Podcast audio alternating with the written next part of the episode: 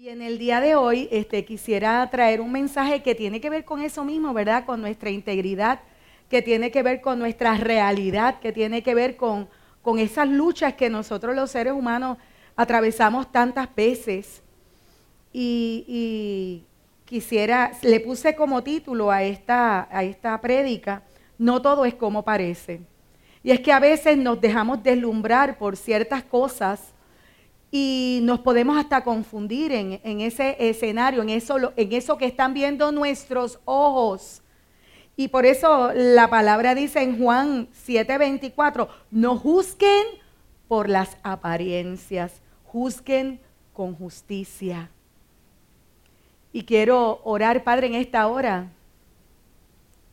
Yo presento esta palabra que vamos a compartir delante de tu presencia, que sea tu Espíritu Santo hablando a cada corazón que nos escucha aquí en el local y en las redes. Señor, que tu palabra sea como un martillo que rompa la dureza del corazón. Abre nuestros ojos. Abre nuestros ojos para que podamos ver tu realidad y no la realidad que hemos creído, Señor, que muchas veces está viciada. Te lo pido en esta hora, anima a tu pueblo a seguir adelante. Anímanos, Padre, en esta hora te lo pido en el nombre de Jesús y te doy gracias. Amén, amén y amén. Y, ¿verdad? Les dije que no todo es como parece.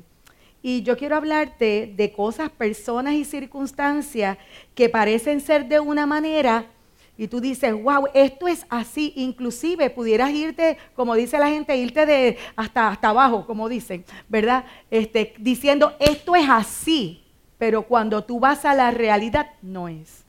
Muchas veces nos engañamos a nosotros mismos porque tenemos una percepción equivocada de algunas cosas. Y quiero contarte una reflexión, la leí así, esta reflexión la tomé de una reflexión que se llama Las apariencias engañan del libro Cinco minutos de oración en el hogar.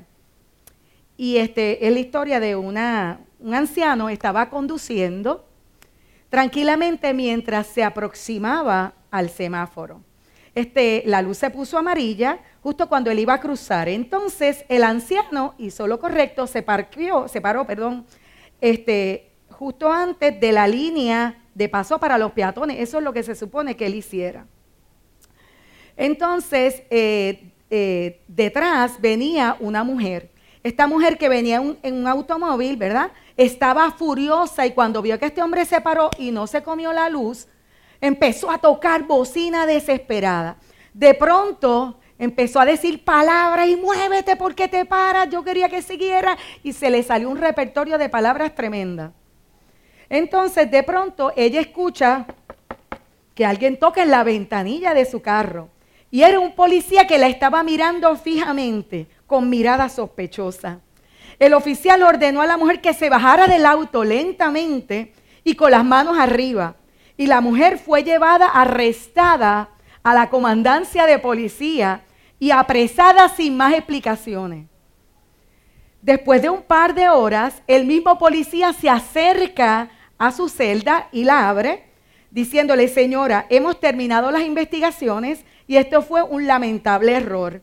Acepte mis disculpas pero pensaba que su auto era robado. Y la mujer responde, que le hizo pensar que mi auto era robado?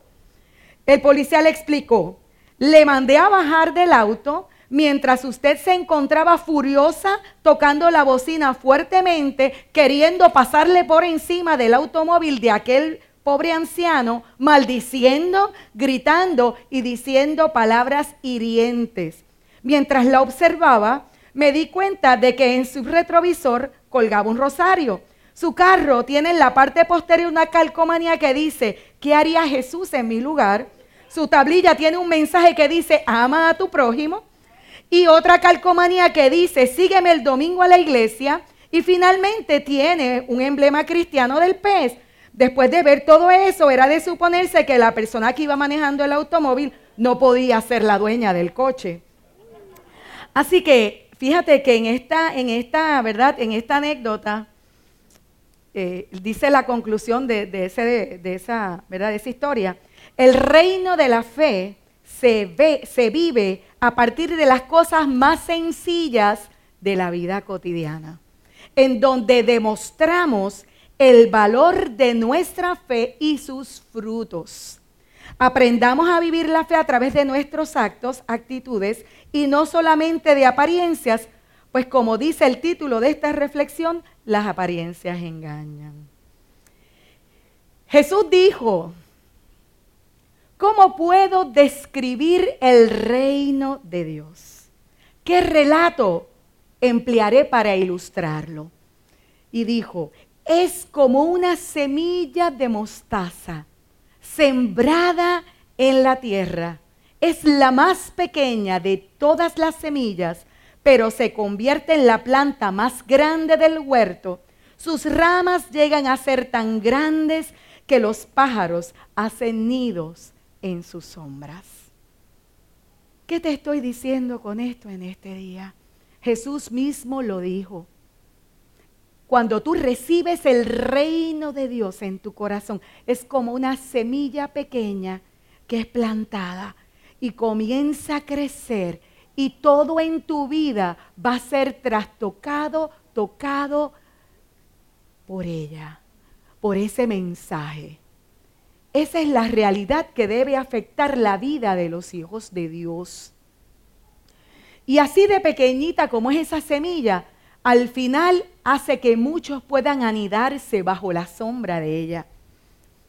Y quiero que, que, veamos de dónde sale esta lucha que tiene el ser humano todo el tiempo de aparentar lo que no es. Y tú podrías pensar que la iglesia es el lugar donde menos la gente vive de apariencias. Pero yo te quiero decir que lamentablemente no es así. Muchos de los que están en la iglesia hmm, no han conocido todavía a Cristo. No han tenido un encuentro personal con Él.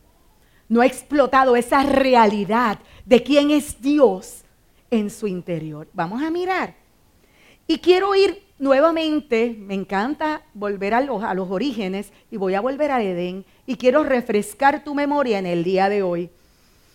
Y estoy en Génesis 2, 18 y dice así la palabra del Señor. Luego Dios el Señor dijo, no es bueno que el hombre esté solo, voy a hacerle una ayuda adecuada. En el 25 dice, en ese tiempo el hombre y la mujer estaban desnudos y ninguno de los dos sentía vergüenza. Repite conmigo la palabra, vergüenza. Quiero llamar tu atención en esa palabra específicamente. Ellos caminaban desnudos, pero ninguno sentía vergüenza. El hombre y la mujer no tenían absolutamente nada que esconder. Eran verdaderamente libres todo era bueno, su realidad era buena, tenían cielos abiertos y eso lo sabemos, ¿verdad? Y la verdad estaba accesible acerca de todas las cosas. Ellos veían las cosas y no las veían como nosotros, distorsionadas. ¿Qué pasó? Entonces vamos al Génesis 3 del 1 al 3. La serpiente, que era más astuta que todos los animales del campo que Dios el Señor había hecho, Así que le preguntó a la mujer, ¿es verdad que Dios les dijo que no comieran de ningún árbol? Ella le contesta, podemos comer del fruto de todos los árboles, pero en cuanto al fruto del árbol que está en el medio del jardín, Dios nos ha dicho, no coman de ese árbol, ni lo toquen, de lo contrario morirán. Dios había dado un mandato específico al pueblo, a, Adán y a Eva. Y el mandato era, no coman de ese árbol, así de sencillo. Y, y, quiero recordarte en este día que Dios nos ha declarado su palabra. Y Él nos ha dicho de qué árboles tú y yo no debemos comer. Dios siempre nos da advertencias. Iglesia, no podemos decir que no, porque sí, Dios te está dando advertencias. Sus advertencias son claras y están en la palabra. Pero así como la serpiente tu astuto adversario, ese que se opone al propósito de Dios en tu vida, siempre te va a estar hablando. ¿Tienes conciencia de eso? ¿Tienes conciencia que en medio de todos los escenarios, la serpiente está buscando hablar para llamar tu atención, para desviarte de lo que Dios había ha declarado. Fíjate que me llama la atención que al escuchar a Eva declarar lo que Dios le había dicho, lo que ella creía, vino a sembrar dudas con sus palabras y metió una inyección de duda con su comentario y lo hizo de una manera bien efectiva porque su mensaje funcionó, halló espacio en el corazón, sembró duda y floreció la desobediencia en ella.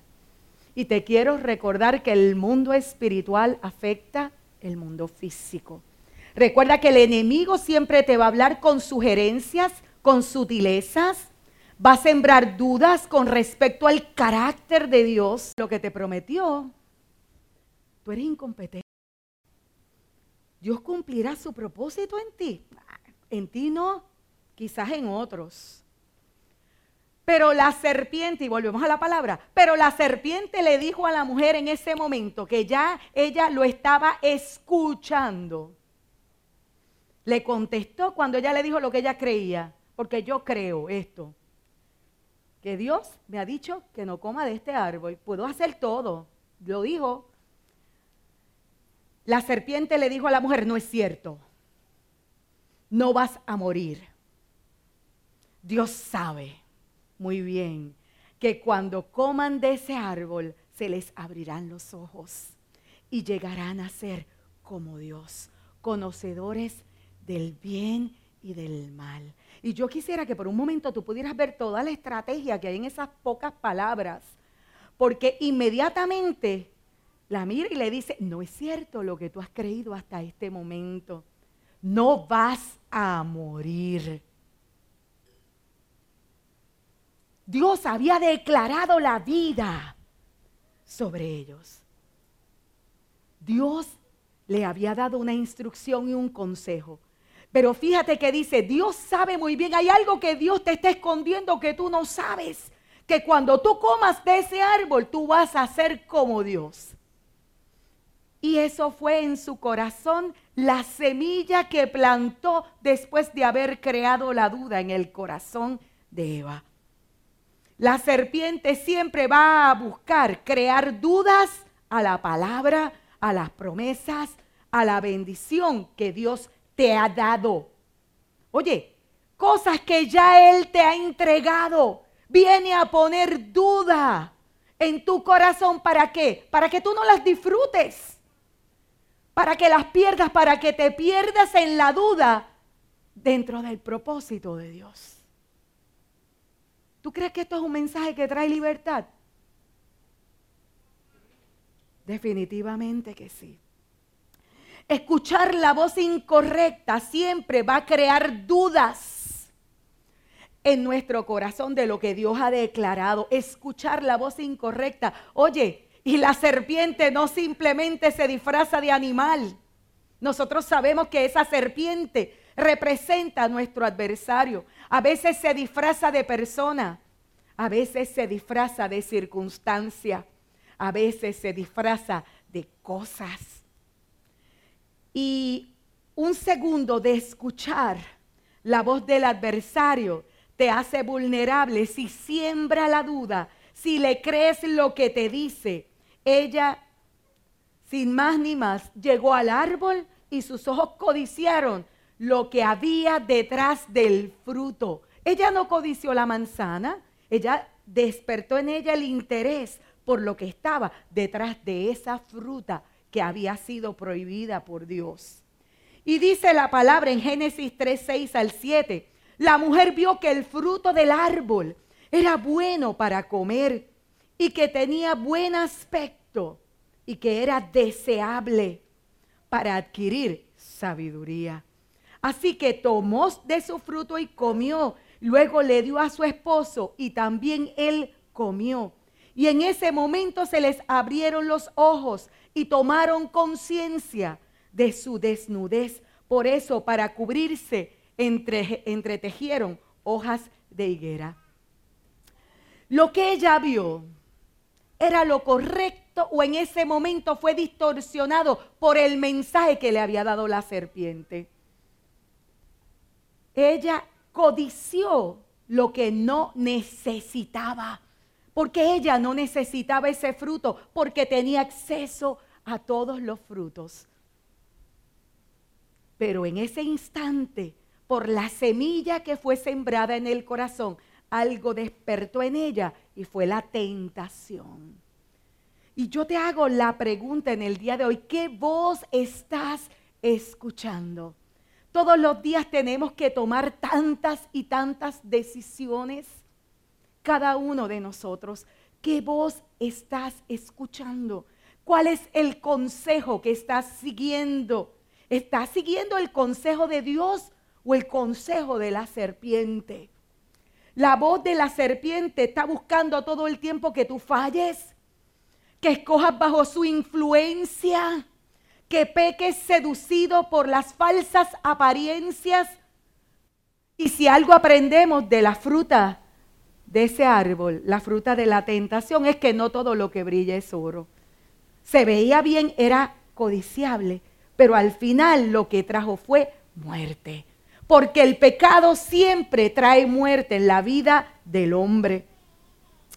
Ella, acostumbrada a ver ese árbol de manera continua, de momento ese árbol le llamó la atención de una manera especial, tuvo un brillo especial, así que se lanzó a tomarlo, a comerlo, olvidando el consejo de Dios. Nuestros sentidos, ¿cuánto nos afecta a nuestros sentidos? debemos pensar qué estamos mirando, que trae a nuestra vida un mensaje de desánimo, de tristeza, de coraje, de frustración. ¿Qué mensaje de la serpiente recibo a diario sin darme cuenta a través de lo que ven mis sentidos, de lo que experimentan mis sentidos? ¿Qué mensaje de la, de la serpiente estoy recibiendo cada día sin darme cuenta? Que me lleve incluso a quejarme de las bendiciones que Dios me ha dado. Dice la palabra en Génesis 3.7 que en ese momento se les abrieron los ojos. Sus ojos fueron abiertos y tomaron conciencia de su desnudez. Por eso, para cubrirse, entre, entretejieron hojas de higuera. ¿Y qué te digo con esto? Y, quiero que lo pienses por un momento. Lo que había sido la normalidad para ellos hasta ese día de repente se convierte en qué? En un problema. Les dio vergüenza. Tomaron conciencia de su desnudez cuando se miraron uno al otro. Uno al otro se apartaron y se escondieron. Se cubrieron uno del otro. Algo se perdió en la intimidad y en la comunión de esa primera pareja por causa de haber comido del fruto. Lo que nunca les había avergonzado de repente se convirtió en una, en una carga. Se cubrieron de vergüenza. La, eh, la vergüenza arropó su vida y el temor encontró acceso en el corazón. La culpa los llevó a esconderse de Dios. ¿Tú sabes qué fue lo que ellos descubrieron en ese momento? Su realidad. Su realidad humana se dieron cuenta que eran cuerpos frágiles, vulnerables. Oye, pero siempre habían sido igual. Pero en la presencia de Dios, por causa de la aceptación del Padre y por la normalidad que había en su entorno, ellos no se sentían mal, pero de repente lo que era normal vino a ser malo.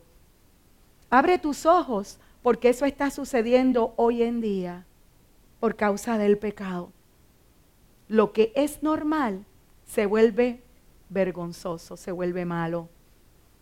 Y lo que está mal se vuelve la norma de vida. Y, yo te hago una pregunta en este día y pienso, pensando en todas estas cosas, ¿acaso nosotros no sabemos que, que, que nosotros no somos perfectos, sí.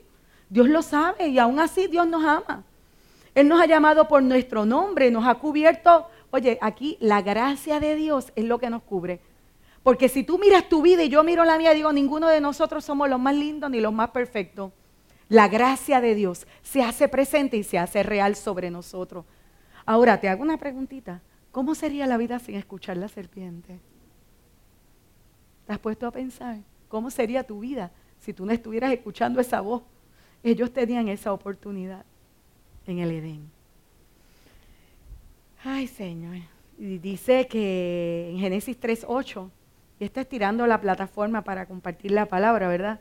Porque de aquí es que nace el deseo de las apariencias. Ese deseo que tú dices, pero ¿de dónde sale? Pues mira, sale de aquí. Porque de momento ya el hombre perdió la percepción real de aceptarse como es. Entonces tiene que convertirse en alguien que no es para qué, para llenar las expectativas de los que le rodean, de lo que dicen otros que debe ser, para llenar esa medida que ha dado el mundo. Inclusive sabemos que las redes sociales tiran una medida. ¿Cuántos se miran en el espejo y dicen, ay Dios mío, es que tengo celulitis, ay es que tengo, mira que tengo aquí, que tengo acá, que tengo demás? Es que tengo arrugas, hay que sacar esas arrugas. No me quiero ver viejo, porque envejecer es sinónimo de morir. Queremos vivir y queremos vivir de apariencia. Cuidado, iglesia. Cuando el día comenzó a refrescar, oyeron el, el, hombre, oyeron el hombre y la mujer que Dios andaba recorriendo el jardín. Entonces corrieron a esconderse entre los árboles para que Dios no los viera. Pero Dios el Señor llamó al hombre y le dijo, ¿dónde estás? ¿Dios lo estaba viendo o no? Lo estaba viendo, pero él estaba escondido. Y el hombre contesta, escuché que andabas por el jardín y tuve miedo porque estoy desnudo, como siempre estaba, pero ahora era diferente. Por eso me escondí. Y yo creo que escuchar la voz de la serpiente siempre nos va a llevar a estar confundidos con lo que Dios ha declarado. Y inmediatamente el Señor le dice, ¿y quién te ha dicho que estás desnudo? ¿Acaso has comido del fruto del árbol que yo te prohibí? Pero se lo dijo como una pregunta, no preguntándole, sino diciéndole, ya yo sé, ya yo sé lo que pasó. Y ahora sabes qué? Vienen las consecuencias. Le estaba dejando saber que él sí sabía dónde él estaba y sí sabía lo que él ya había hecho. Y es que en ese instante el hombre se esconde de Dios porque la vergüenza le estaba susurrando al alma, tú no eres digno, escóndete de Dios. Y te quiero recordar que la vergüenza siempre está ligada a la identidad. ¿Cuántas veces te has sentido avergonzado a la hora de hacer algo? Cuando te avergüenzas de hacer algo, inclusive para dar una palabra que Dios te ha dicho que des. ¿Sabes lo que estás viviendo bajo vergüenza? ¿Por qué? Porque temes que los demás piensen de ti algo inadecuado. La vergüenza está ligada a la identidad. La vergüenza nace en tu corazón de escuchar las voces equivocadas, esas voces que penetran hasta tu alma, trastocando tu identidad poniendo en duda quién tú eres y cuál es el llamado de Dios sobre tu vida. ¿Sabes de dónde nace nuestra necesidad de parecer lo que no somos? Oye, que mucho nos gusta parecer lo que no somos. Proyectar una imagen. Que otros piensen que somos de una manera específica. Todos anhelamos conexión e intimidad verdadera. Pero la vergüenza nos lleva a guardar apariencias. Nace del deseo de ser aceptado, del deseo de ser evaluado, valorado y aprobado. Con la medida que entendemos es mejor según nuestra realidad. ¿Qué es mejor que nuestra realidad? Eso que yo creo que es mejor, pues yo me quiero parecer. Y viene a mi mente tantas mujeres hermosas que se hacen procedimientos y quedan atrapadas. Personas con anorexia,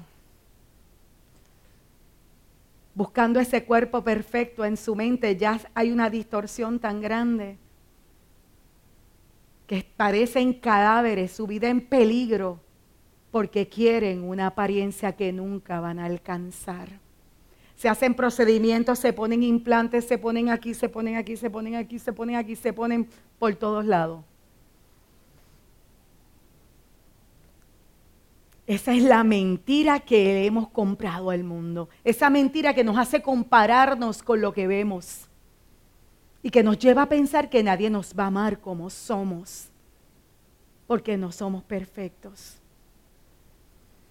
Esa comparación que dice Facebook, Instagram, TikTok, todo eso que ven nuestros ojos, nuestros sentidos. Oye, la comparación es nuestra enemiga. Si tú te comparas para medir tu valor, tienes un gran problema y está la serpiente hablándote con sus picacias queremos estar conectados. Esa es la realidad del por qué nosotros hacemos, guardar, guardamos apariencia, porque queremos ser aceptados, porque nos aterroriza la soledad. No queremos estar solos, yo quiero ser aceptado.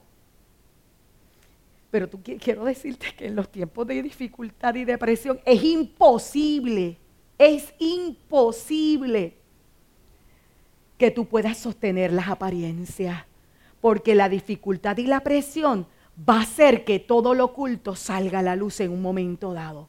Va a salir para afuera. ¿Estás escuchando? Es muy difícil vivir una vida de apariencias, porque tarde o temprano, como le pasó a la señora en el carro, probablemente esa iba a la iglesia y cantaba y alababa a Dios y bailaba y todo.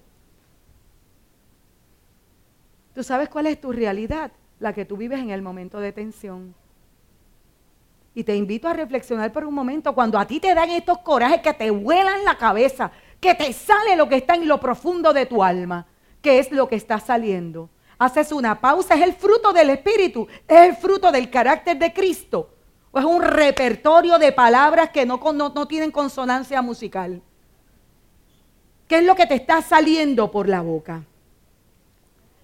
La Biblia dice en Lucas 6:45, una persona buena produce cosas buenas del tesoro de su corazón, pero una persona mala produce cosas malas del tesoro de su mal corazón. Lo que uno dice brota de lo que hay en el corazón.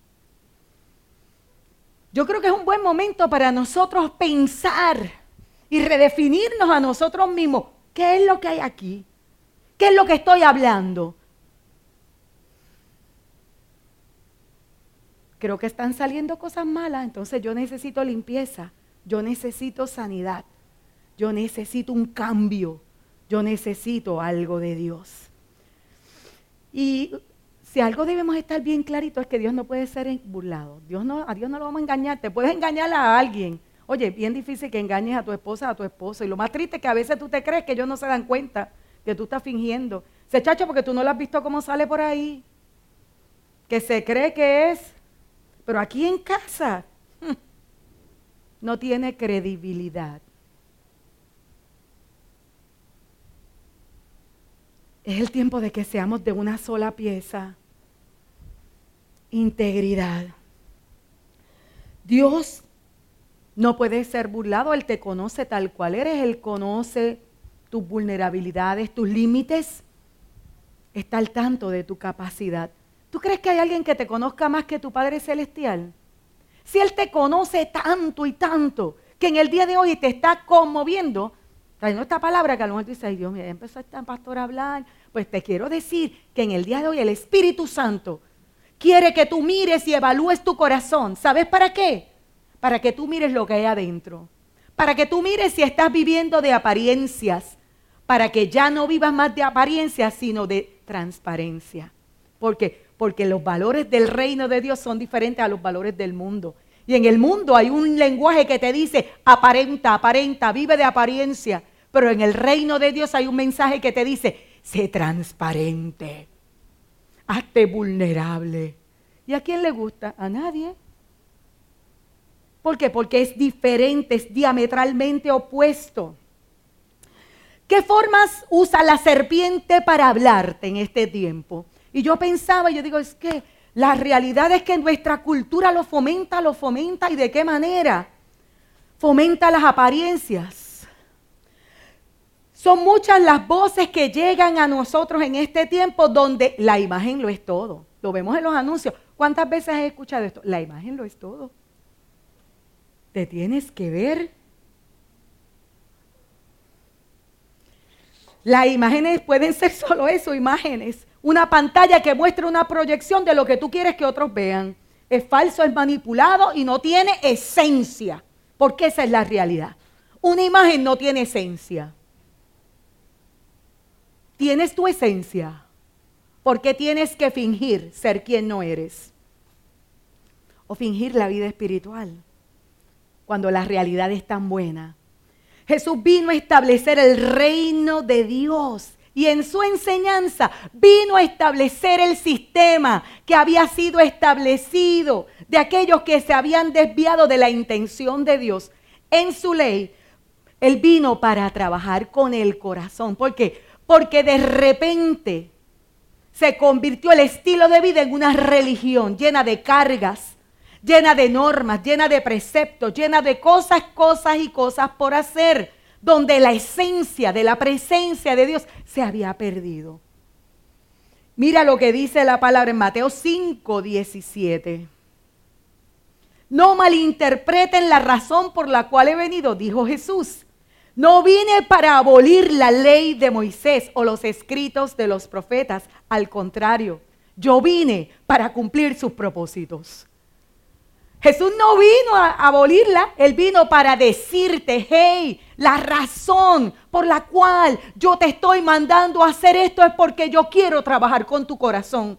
Yo no quiero que tu corazón siga siendo el mismo. Yo no quiero que tú hagas cosas por hacerlas. Porque al final de lo que se trata es del corazón. Y me encanta la palabra porque mira como dice en Lucas, el anuncio del Simeón dijo de Jesús, cuando Jesús fue presentado en el templo. Él dijo y declaró como resultado de que de la venida de Jesús saldrán a la luz los pensamientos más profundos de muchos corazones.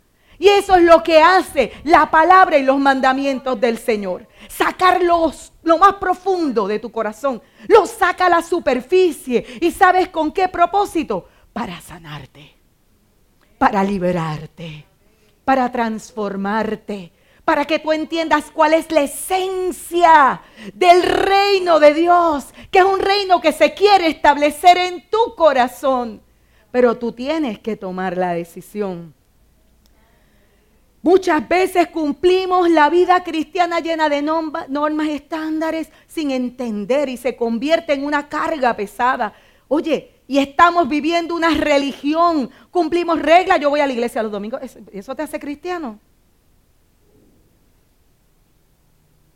¿Por qué te gusta venir a la iglesia los domingos? ¿Qué hace diferente esta reunión a cualquier otra reunión? Podemos ir a un club social, cuando venimos a la iglesia nos unimos con un propósito en común.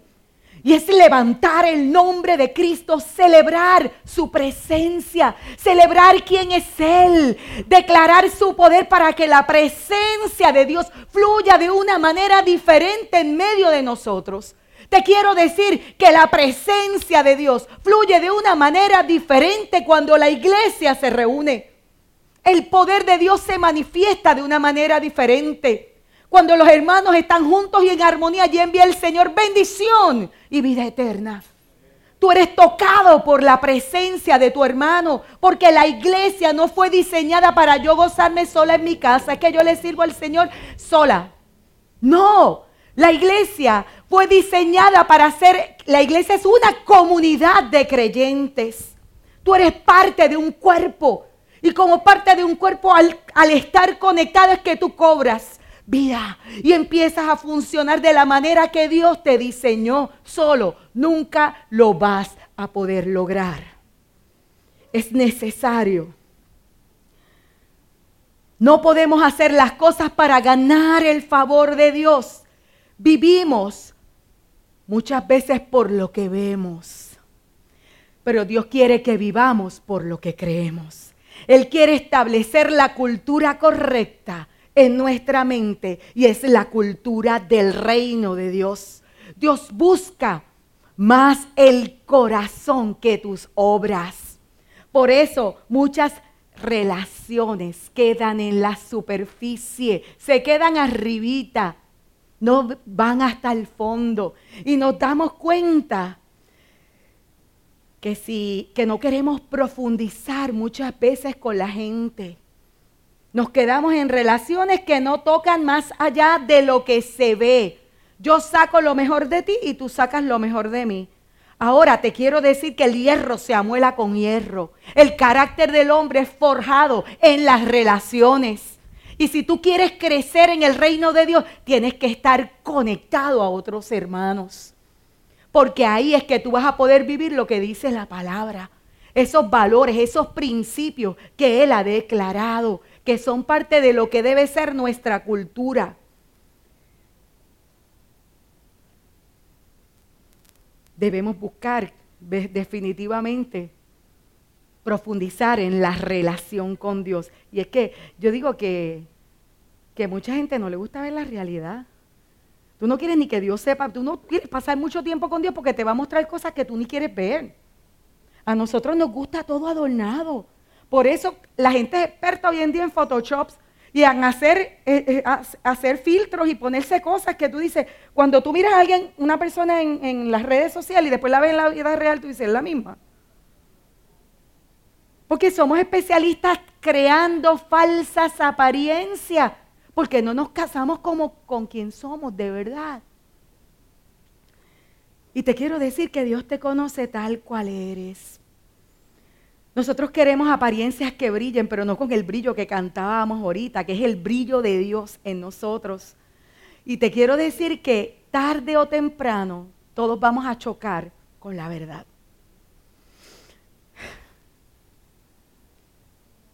La competencia, hermanos. La competencia nace de un corazón que le gustan las apariencias. El mejor cuerpo, siempre bello, no arrugas, mejor familia, la mejor casa, el mejor matrimonio, los mejores hijos. Yo quiero que lo mío sea mejor y vivo declarándolo a la gente, diciendo todo el tiempo que lo que yo tengo es tan maravilloso. Mire gente, no hay familias perfectas. Tú tienes la familia que Dios escogió para ti. Y con toda la imperfección que hay en tu casa, la gracia de Dios está sobre ella. Oh, ese es el jardín de Dios para florecer su presencia, donde tú ves los grandes milagros. No hay familias perfectas, no hay matrimonios perfectos, son humanos. ¿Sabes qué? Cuando sudan apestan. ¿Por qué te digo esto? Porque como todo es perfecto, todo es tan majestuoso, todo es tan glorioso y se presenta esta imagen, mire, eso es mentira. No vivamos de apariencia. Somos reales, somos humanos, somos frágiles, somos vulnerables y así son nuestras familias. Ahora, las familias fuertes son esas que se levantan cuando vienen las crisis. No compitas, no pongas no busques impresionar a otro, porque siempre te va a faltar algo. Y vuelvo a recordarte que la, la, cultura del reino de Dios no es apariencia, sino transparencia. Jesús vino a cumplir los propósitos de la ley. Y te voy a dar bien rapidito las cositas que decía Jesús para que tú veas que es antinatural y es otra cosa. Cuando Jesús vino y dio ese sermón del monte, que era un sermón tan especial, que habla de las características de los ciudadanos del reino, él empezó a hablar de los propósitos de la ley, empezó a decir unas cositas así bien, ustedes han oído, pero yo les digo. Y ahí estaba diciendo, ¿sabes qué? Este es el propósito de eso que tú escuchaste. Lo que pasa es que tú no te habías enterado hasta hoy, que yo te lo estoy explicando. Él tuvo que venir a explicarlo. Número uno, oye, el conflicto siempre saca lo oculto a la luz. Y esto está en Mateo. Sabemos que en Mateo 5 está el Sermón del Monte. Y en Mateo 5, 21 y 22 dice, este habla del enojo. Y, quiero recordarte que el conflicto siempre saca lo oculto a la luz. Y tú puedes querer justificar el enojo. Pero mira lo que dice la palabra. Han oído, ustedes han oído, que a nuestros antepasados se le dijo, no asesines. Si cometes asesinato, quedarás sujeto a juicio. Pero yo digo, aún si te enojas con alguien, quedarás sujeto a juicio. Si llamas a alguien idiota, corres peligro de que te lleven al tribunal. Y si maldices a alguien, corres peligro de caer en los fuegos del infierno. ¿Tú sabes quién te lo dijo? Jesús. ¿Qué tú crees de eso? Necesitamos cambiar nuestra manera de pensar, porque esa es la esencia de la ley. El amor no hace daño al prójimo. Maldecir. Mira, algo tan trivial y me, me, encanta porque dice, si llamas a alguien idiota, corres peligro de que te lleven ante el tribunal. ¿Sabes cuál era el tribunal? El mismo que llevaron a Cristo. El tribunal de la sinagoga, el del, el del consejo, ¿verdad? Y que ellos tenían que emitir un juicio sobre tu vida. Qué interesante. El conflicto siempre saca lo oculto a la luz. Si te enojas, no peques. Que no se ponga el sol sobre tu enojo. Amén. ¿Te das cuenta cuál es la esencia de la ley? De la vida sexual te cuento. Mira lo que dice Mateo 5, 27 y 28. Han oído el mandamiento que dice, oye, tú has escuchado, que dice, no cometas adulterio. Pero yo digo, que aquel que mira con pasión sexual a una mujer ya ha cometido adulterio con ella en el corazón. Porque se trata del corazón. Se trata del corazón. Esa es la cultura del reino. Esto no son apariencias. Porque yo puedo, yo no cometo adulterio, pero entonces mira, uy, se le fue la vista y pensó, hizo en su mente y en su corazón y en su baño cosas que no debió que dice aquí, se trata del corazón. Nuestra palabra, volvemos, vamos a seguir, estamos dando un viaje así rapidito. Nuestra palabra. También han oído que a nuestros antepasados se les dijo, no rompas tu juramento, debes cumplir con los juramentos que le haces al Señor. Oye, pero solamente con eso, no. Yo digo, dijo Jesús, no hagas juramento, no digas ni por el cielo, ni por la tierra, ni por, ni por ningún lugar. No digas eso, ni siquiera por tu cabeza, porque no puedes hacer que ninguno de tus cabellos se vuelva blanco o negro. Simplemente di, sí lo haré o no lo haré. Que tú sí sea sí, que tú no sea no. Te llevo por encima, ¿cómo que jure? No jure. Que tú tengas una palabra siempre verás en tus labios que cuando tú des tu palabra sea porque verdaderamente la estás poniendo en compromiso. Dice inclusive que tu sí sea sí o tú no sea no, cualquier otra cosa proviene de quién? De la serpiente. Yo te lo juro por mi madre. ¿Ustedes han escuchado eso? Yo te lo juro por mis hijos. Yo te lo juro por hasta por Dios quieren jurar. ¿Qué te dice? Que tú sí seas así, que tú no seas nada. Todo lo demás está de más. Y viene del enemigo. Relaciones, mira esto, vamos a seguir. Han oído la ley que dice que el castigo debe ser acorde a la gravedad del daño. Ojo por ojo y diente por diente. Jesús dice, pero yo te digo, no resistas al malo. Si alguien te da una bofetada en la mejilla derecha, ofrécele también la otra. Eso es hacerte vulnerable. ¿Sabes lo que quiere decir eso? Si alguien te está haciendo daño,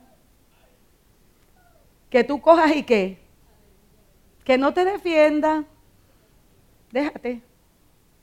¿Por qué? Porque tú sabes que tú confías en alguien que está por encima. ¿Te das cuenta que la cultura del reino es como que diferente? Nuestra tendencia natural es defendernos. Mira, dice acá. En, esta es en Santiago, eh, no, perdóname. Ay, no tengo, no lo apunté. Dice, han oído que la ley dice, ama a tu prójimo y odia a tu enemigo. Pero yo te digo, ama a tu enemigo. Ora por los que te persiguen. De esa manera actuarás estarás actuando como verdadero hijo de tu Padre que está en el cielo. Pues Él da la luz de su sol a los buenos y a los malos. Si alguien se cree religioso pero no le pone freno a su lengua, se, engaña a sí mismo y su religión no sirve para nada. Estamos hablando del reino. Pesado, ¿verdad? Es pesadito. Y quiero, quiero, aquí voy terminando, déjame meter velocidad aquí. Dice, tengan cuidado, no hagan sus buenas acciones en público para que los demás los admiren porque perderán la recompensa de su Padre que está en el cielo. Cuando le des a alguien que pasa necesidad, no hagas lo que hacen los hipócritas que tocan trompeta en las sinagogas y en las calles para llamar la atención sobre sí mismos. Les digo la verdad, no recibirán otra recompensa más que esa. ¿Podremos dejar de exponer nuestras obras? Es que yo le di una ayuda y me tomo 15 fotos presentando lo que hice.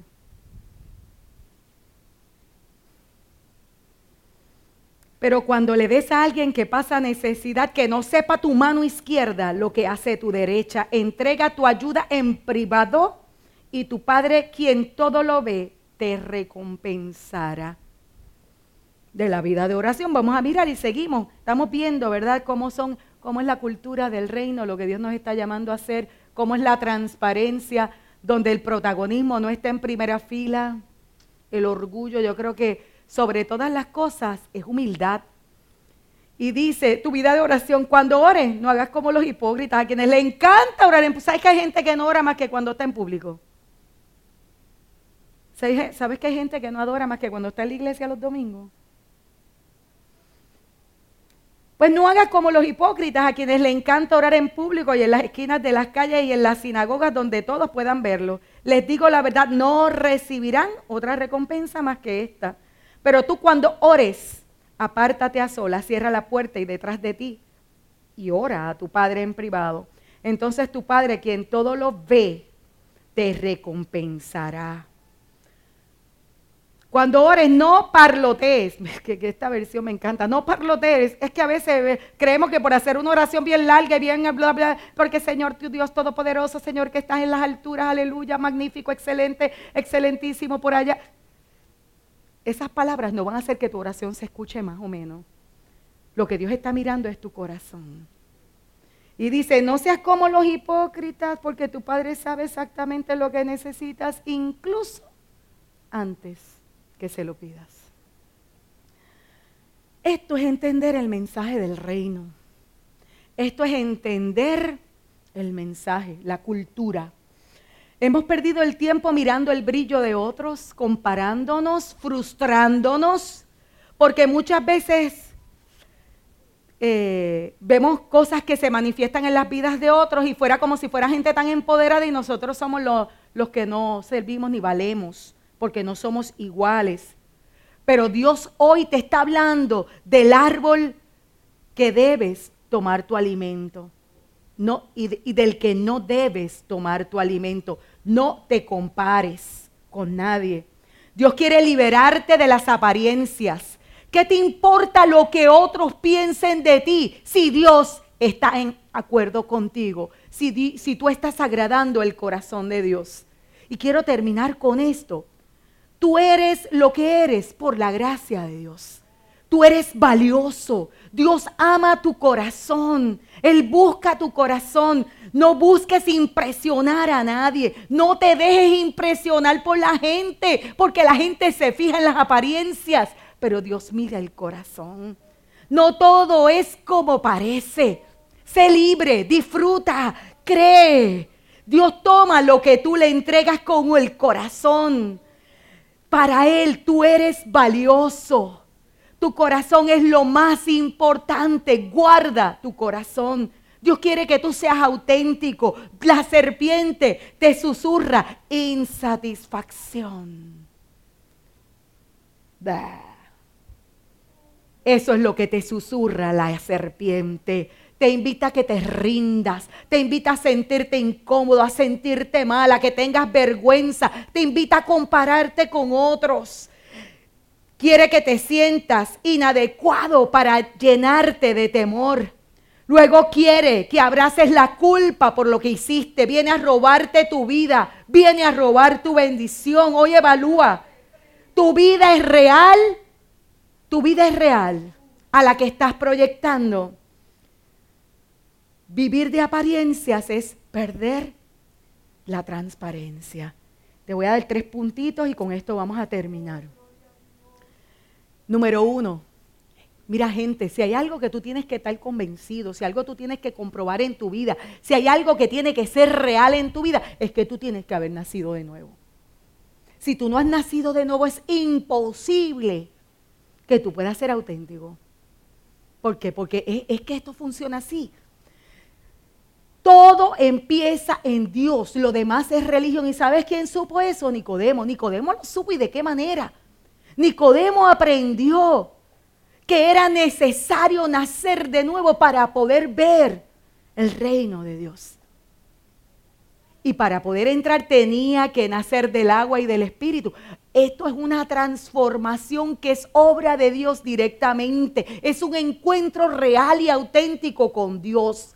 Los religiosos conocen la Biblia igual que la conocían los fariseos, que la declaraban a todo lo que da pero no conocían al Dios de la Biblia. Y muchas veces hemos adoptado el lenguaje, la forma, hablamos, nos movemos, somos bien cristianos, pero la realidad, tú has tenido un encuentro con Dios, porque un encuentro con Dios te cambia la vida. Es necesario que nazcas de nuevo. Si no nazco de nuevo, mi vida se va a ir en hacer para hacer. Voy a hacer cosas para ser aprobado, para ser aceptado, para, para, para tratar de llenar los estándares de Dios. Nunca voy a poder llenar los estándares de Dios. Voy a tener culpa por lo que no logro, el temor al rechazo me lleva a fingir todo el tiempo, apariencia lo que no soy. Esto es una carga pesada. Si alguno está en Cristo, nueva criatura es. Todo comienza a ser hecho nuevo. Es por gracia, la gracia me capacita para que yo pueda ser transparente. El amor de Dios es tu lugar de seguridad, tu lugar de libertad. Dice la palabra, mi antiguo yo ha sido crucificado en Cristo. Ya no vivo yo, sino que Cristo vive en mí. Así que vivo en este cuerpo terrenal confiando en el Hijo de Dios quien me amó y se entregó Asimismo por mí. No hay vida verdadera si tú y yo no nacemos de nuevo. Si soy cristiano o nací de nuevo o soy un fariseo. Te hago la pregunta en el día de hoy, debes pensarlo realmente. Mi vida está dando los frutos de alguien que ha nacido de nuevo. Dios quiere que te entregues a Él de manera que tú te conviertas en un instrumento de Dios. ¿Tú sabes cuál es la clave de todo esto? La clave de todo esto es rendición. Es rendirte a Dios. Es rendirte. Número dos, deja que el Espíritu Santo haga la obra. Es que nosotros queremos hacer la obra del Espíritu Santo. Y alguien, creo que fue Iris, que dijo que trabajábamos en nuestra fuerza por hacer las cosas. Y así vivimos trabajando en nuestras fuerzas para hacer las cosas que Dios quiere hacer por nosotros. Oye, porque el Espíritu trabaja en nosotros. El Espíritu nos transforma, nos convence. Es el tiempo de que te dejes llevar por el Espíritu Santo. Él cambia nuestro carácter, cambiando nuestro carácter en el carácter de Cristo para que seamos genuinos. Lo que nuestra alma anhela no es la aprobación de los hombres, es amor verdadero y solo en Cristo lo vamos a experimentar. El amor de los hombres siempre va a ser condicionado. Es el tiempo de relaciones profundas, aún con Dios. Si no has dejado, no has entrado en una relación profunda con el Espíritu de Dios, es el tiempo en que permitas que el Espíritu Santo tome control de todo en tu vida. Mira lo que dice Colosenses, ya no se mientan los unos a los otros, porque ustedes ya se han quitado la vieja naturaleza pecaminosa y todos sus actos perversos. Vístanse con la nueva naturaleza y se renovarán a medida que aprendan a conocer a su Creador y se parezcan más a Él. Lo tercero y último, mira, es el tiempo de acercarnos a la palabra de una manera como no lo hemos hecho hasta ahora. Acercarnos a la palabra con una convicción, con una certeza, donde vamos a buscar escucharla. Mira, yo te hago una pregunta en el día de hoy. ¿Cuántas veces tú te acercas a la Biblia buscando escuchar a Dios? Tienes que acercarte a buscar, escuchar a Dios. Cuando tú te lees la palabra, es Dios hablándote. Este no es un libro ordinario, es un libro cuya palabra está viva. Es una palabra que entra en tu sistema y hace una obra de limpieza. Trae convicción de pecado. El Espíritu Santo toma la palabra y hace algo en tu vida. Implosiona tu viejo hombre. Implosiona todas las fallas de tu carácter hace una obra nueva. Tienes que poner por obra la palabra, activar la palabra, modelar su estilo de vida. La palabra lo que te habla es la cultura del reino que está plasmada en los preceptos. La Biblia dice, ustedes ya han sido limpios por la palabra que les he comunicado. Esa es la palabra de Cristo. Si tú lees la palabra, hay una obra de limpieza continua que se está dando en tu vida. Dios no te está pidiendo perfección. Él sabe quién tú eres. Él lo que quiere es tu corazón. Él te ama. Es el tiempo de rendirte a los pies de Cristo. ¿Qué pasa? Cuando yo terminé todo esto de escribir, yo le decía, Espíritu Santo, hay mucha gente que se ha frustrado por lo que ve. Hay mucha gente que se ha frustrado por, porque ve que otros prosperan y echan para adelante y florecen y, se ve un brillo y dice, pero es que yo no brillo igual. Pero es que a mí me salen las cosas tan difíciles que mucho trabajo me ha dado desde que yo le sirvo al Señor. Y, y el corazón se llena de lucha. Y yo decía, Señor, ¿cómo cierro este mensaje? Y el Espíritu Santo me llevó a, a Asaf. Asaf era uno de los salmistas un levita, que vivía en el templo, en la casa del Señor. Estaba, mira, trepado en el altar todo el tiempo, declarando, anunciando, adorando. Era visto por todos. Y en el Salmo 73, cuando lo leí esta mañana en mi devocional, ¿verdad? Aparte de la, de la, del mensaje, el Señor me convenció de que esta era la realidad de muchos de muchos que llevan años sirviéndole al Señor, que se han frustrado, que han sufrido, porque han visto en otros lo que no han visto en ellos, el fruto. Y de repente eso los lleva a, dudar. Entonces la serpiente viene con sutileza. Y te lo quiero leer. ¿Me lo permites? Te lo puedo leer en esta hora y con esto ponte de pie para que me escuche. Yo te voy a pedir en el nombre de Jesús es más, vamos a leerlo juntos. ¿Qué te parece? ¿Lo puedes leer verbalmente? Este es el testimonio de un hombre plasmado en la escritura. Es un ministro del altar del Señor. Y mira lo que comienza diciendo, en verdad, léelo conmigo, en verdad. Cuán bueno es Dios con Israel, con los puros de corazón. Yo estuve a punto de caer y poco me faltó para que resbalara. Sentí envidia de los arrogantes al ver la prosperidad de esos malvados. Ellos no tienen ningún problema. Su cuerpo está fuerte y saludable. Libres están de los afanes de todos. No les afectan los infortunios humanos. Por eso lucen su orgullo como un collar y hacen gala de su violencia. Sigue. Están que revientan de malicia y hasta se le ven sus malas intenciones. Son burlones, hablan con doblez y arrogantes, oprimen y amenazan. Con la boca increpan al cielo y con la lengua dominan la tierra. Por eso la gente acude a ellos y creen todo lo que afirman. Hasta dicen, ¿Cómo puede Dios saberlo? ¿Acaso el Altísimo tiene entendimiento? Así son los impíos. Sin afanarse, aumentan sus riquezas. En verdad, ¿de qué me sirve mantener mi corazón limpio y mis manos lavadas en la inocencia? Si todo el día me golpean y de mañana me castigan. ¡Wow! ¿Estaba en una crisis o no? ¡Uh! Estaba tocando fondo. Estaba bien incómodo, bien confundido, bien molesto. Si hubiera dicho, voy a hablar como ellos, habría traicionado a tu linaje. ¿Por qué? Porque él era un levita y había hecho un compromiso con Dios de adorarle. Cuando traté de comprender todo esto, me resultó, me resultó en una carga insoportable. ¿Cuántos han pasado por un tiempo así? Todos dicen, pero mira, pero mira que él, yo le sirvo a Dios y mira lo que estoy pasando. Y, y este que no le sirve, míralo, como echa para adelante, todo le sale, pero todo le sale bien. Pero mira, y dice, que les resultó una carga insoportable porque, porque quizás por un momento puso en duda el amor de Dios. Hasta que entré en el santuario de Dios.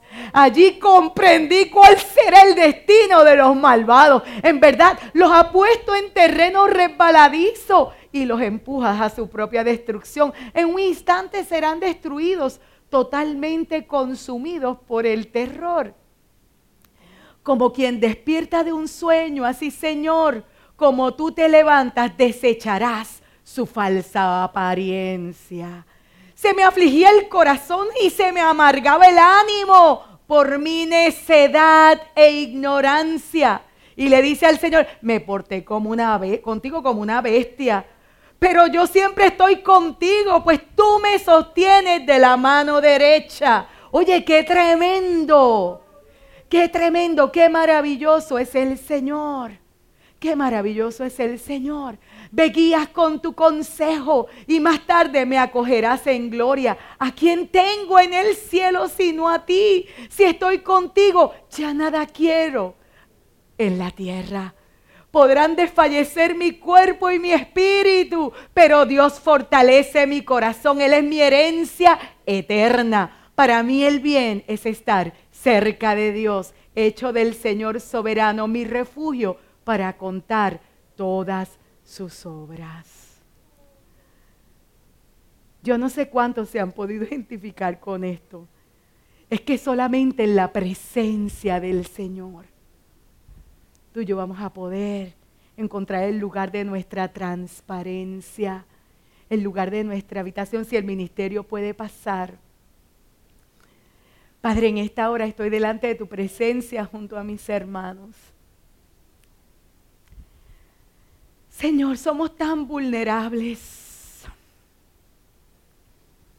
Tú nos estás llevando a mirar la cultura del reino frente a la cultura del mundo. Hoy te confesamos que la presión muchas veces es muy fuerte. Señor, no es hasta el momento en que entramos en tu presencia que nos damos cuenta que no tenemos que guardar apariencias, que tu amor nos sostiene, que tu amor es nuestra realidad. Oh Señor, Padre, casi nuestros pies repalan en ocasiones, pero tú no llegas tarde es cuando entramos en tu presencia y en tu realidad que nuestra mente puede ver que tú eres nuestro pronto auxilio, que tú eres nuestra torre fuerte, que tú eres nuestro refugio.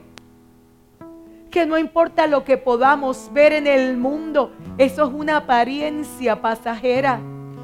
Oh Señor, los que permanecen en ti vivirán para siempre.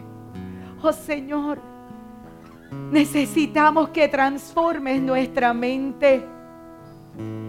Necesitamos que nuestro corazón no vaya detrás del brillo de las cosas que parecen que son buenas, Señor. Necesitamos comprender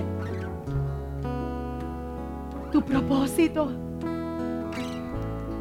Señor, te pedimos perdón por las veces que hemos escuchado el susurro de la serpiente, que ha hablado a nuestros oídos con palabras seductoras y han debilitado nuestra voluntad. Nos han llevado a desobedecerte. Nos han llevado a poner nuestra confianza en otras formas. Hoy declaramos dependencia de ti. Hoy nos venimos a rendir a ti, Señor Porque hoy reconocemos que sin ti nada podemos hacer. Tú eres nuestra fuente, tú eres nuestra verdadera alegría. Tu amor, oh Señor, ¿habrá alguien que nos pueda amar más que tú? ¿Habrá alguien que pueda aceptarnos como tú nos has aceptado? Oh Señor, todo rechazo del corazón, toda baja autoestima, la ponemos delante de ti porque tú eres el único que puedes sanarla. Hoy, Señor, reconocemos que tú nos has aceptado tal cual somos. Oh Señor, porque aunque la, antes que la palabra subra a nuestra boca, ya tú la sabes. Tú nos has visto sucios, tú nos has visto fallando, tú nos has visto llorando, tú nos has visto tal cual somos y tu amor no ha cambiado. Gracias porque tu amor permanece. Gracias porque con amor eterno nos has extendido la misericordia. Espíritu Santo, en esta hora venimos a rendirnos delante de ti. Venimos a rendir el corazón. Yo no quiero impresionar a nadie. Yo quiero ser lo que tú soñaste que yo era. Yo quiero ser lo que tú has declarado que yo soy. Yo no quiero llenar los zapatos de nadie. Oh Señor, ayúdame a valorar lo que has hecho conmigo. Ayúdame a valorar, Señor, lo que me has entregado. Ayúdame a valorar los detalles, a disfrutar en el proceso, Señor. A no poner mi mirada en cosas que son ilusorias. A no dejarme influenciar por eso que brilla a mi alrededor, Señor. Yo quiero tu brillo, yo te quiero a ti, Señor. Solo tú eres mi esencia. El conocerte a ti es mi satisfacción, es mi mayor placer. En el nombre de Jesús, en el nombre de Jesús, en el nombre de Jesús. Gracias Señor, gracias Señor. Gracias Señor por tu amor. Hoy te pedimos Padre, no más apariencia. Ayúdanos a romper con toda pantalla que queremos levantar, con toda proyección que queremos demostrarle a otros con eso que queremos que otros vean y que es falso. Te pedimos en el nombre de Jesús que podamos ser transparentes, auténticos. Oye, pero que en esa transparencia se pueda ver tu esencia, Señor. Porque sin ti nada tiene sentido. Hoy queremos, Padre, vivir ese nuevo nacimiento a plenitud. En el nombre de Jesús. Y en el día de hoy tengo que hacer una invitación. Y la invitación va dirigida a esos que saben que hacen cosas, pero que nunca han tenido un encuentro así. Un encuentro que tú digas, mira, yo nací de nuevo porque ya yo no soy el mismo. Yo te hago esa invitación en el día de hoy. Esa es la única invitación que quiero hacerte en este día como la más importante. Porque si tú no naces de nuevo, tú no puedes ver a Dios como tú has querido, como tú has soñado. Si tú no naces de nuevo, el reino no es tu realidad. No lo vas a entender, no lo vas a ver. Si tú no has nacido de nuevo hoy, hoy vengo a hacerte esa invitación. Mira, Nicodemo llevaba toda la vida sirviéndole al Señor. Hasta que ese día dijo, no, no es que yo tengo que recibir esto nuevo de Dios. Iglesia, hay algo nuevo que Dios quiere hacer con nosotros. Y esto no se da dentro del parámetro de la religión. Esto se da en el contexto de una vida entregada. Dentro del contexto de una vida que se ha rendido. Hoy mi invitación a tu vida es esa. Ahí donde estás, órale al Señor. Señor, yo quiero, yo quiero tu vida, Señor. Dame tu vida, yo quiero tu vida. Yo quiero nacer, oh Señor, del agua y del Espíritu. Yo quiero nacer de nuevo. Yo quiero vivir tu realidad. Yo quiero entrar. Yo quiero que tu realidad gobierne mi entorno. Yo te quiero ver en la palabra. Yo te quiero ver en mi escenario. Yo quiero escuchar tu voz.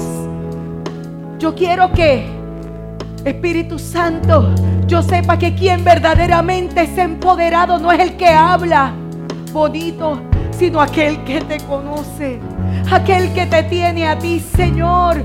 Porque no importa cuánto ruja el mar, no importa cuánto se levanten las aguas tempestuosas, nada podrá derribarlo, nada podrá detenerlo. Espíritu Santo, en el nombre de Jesús, en el nombre de Jesús, en el nombre de Jesús. Amén, amén.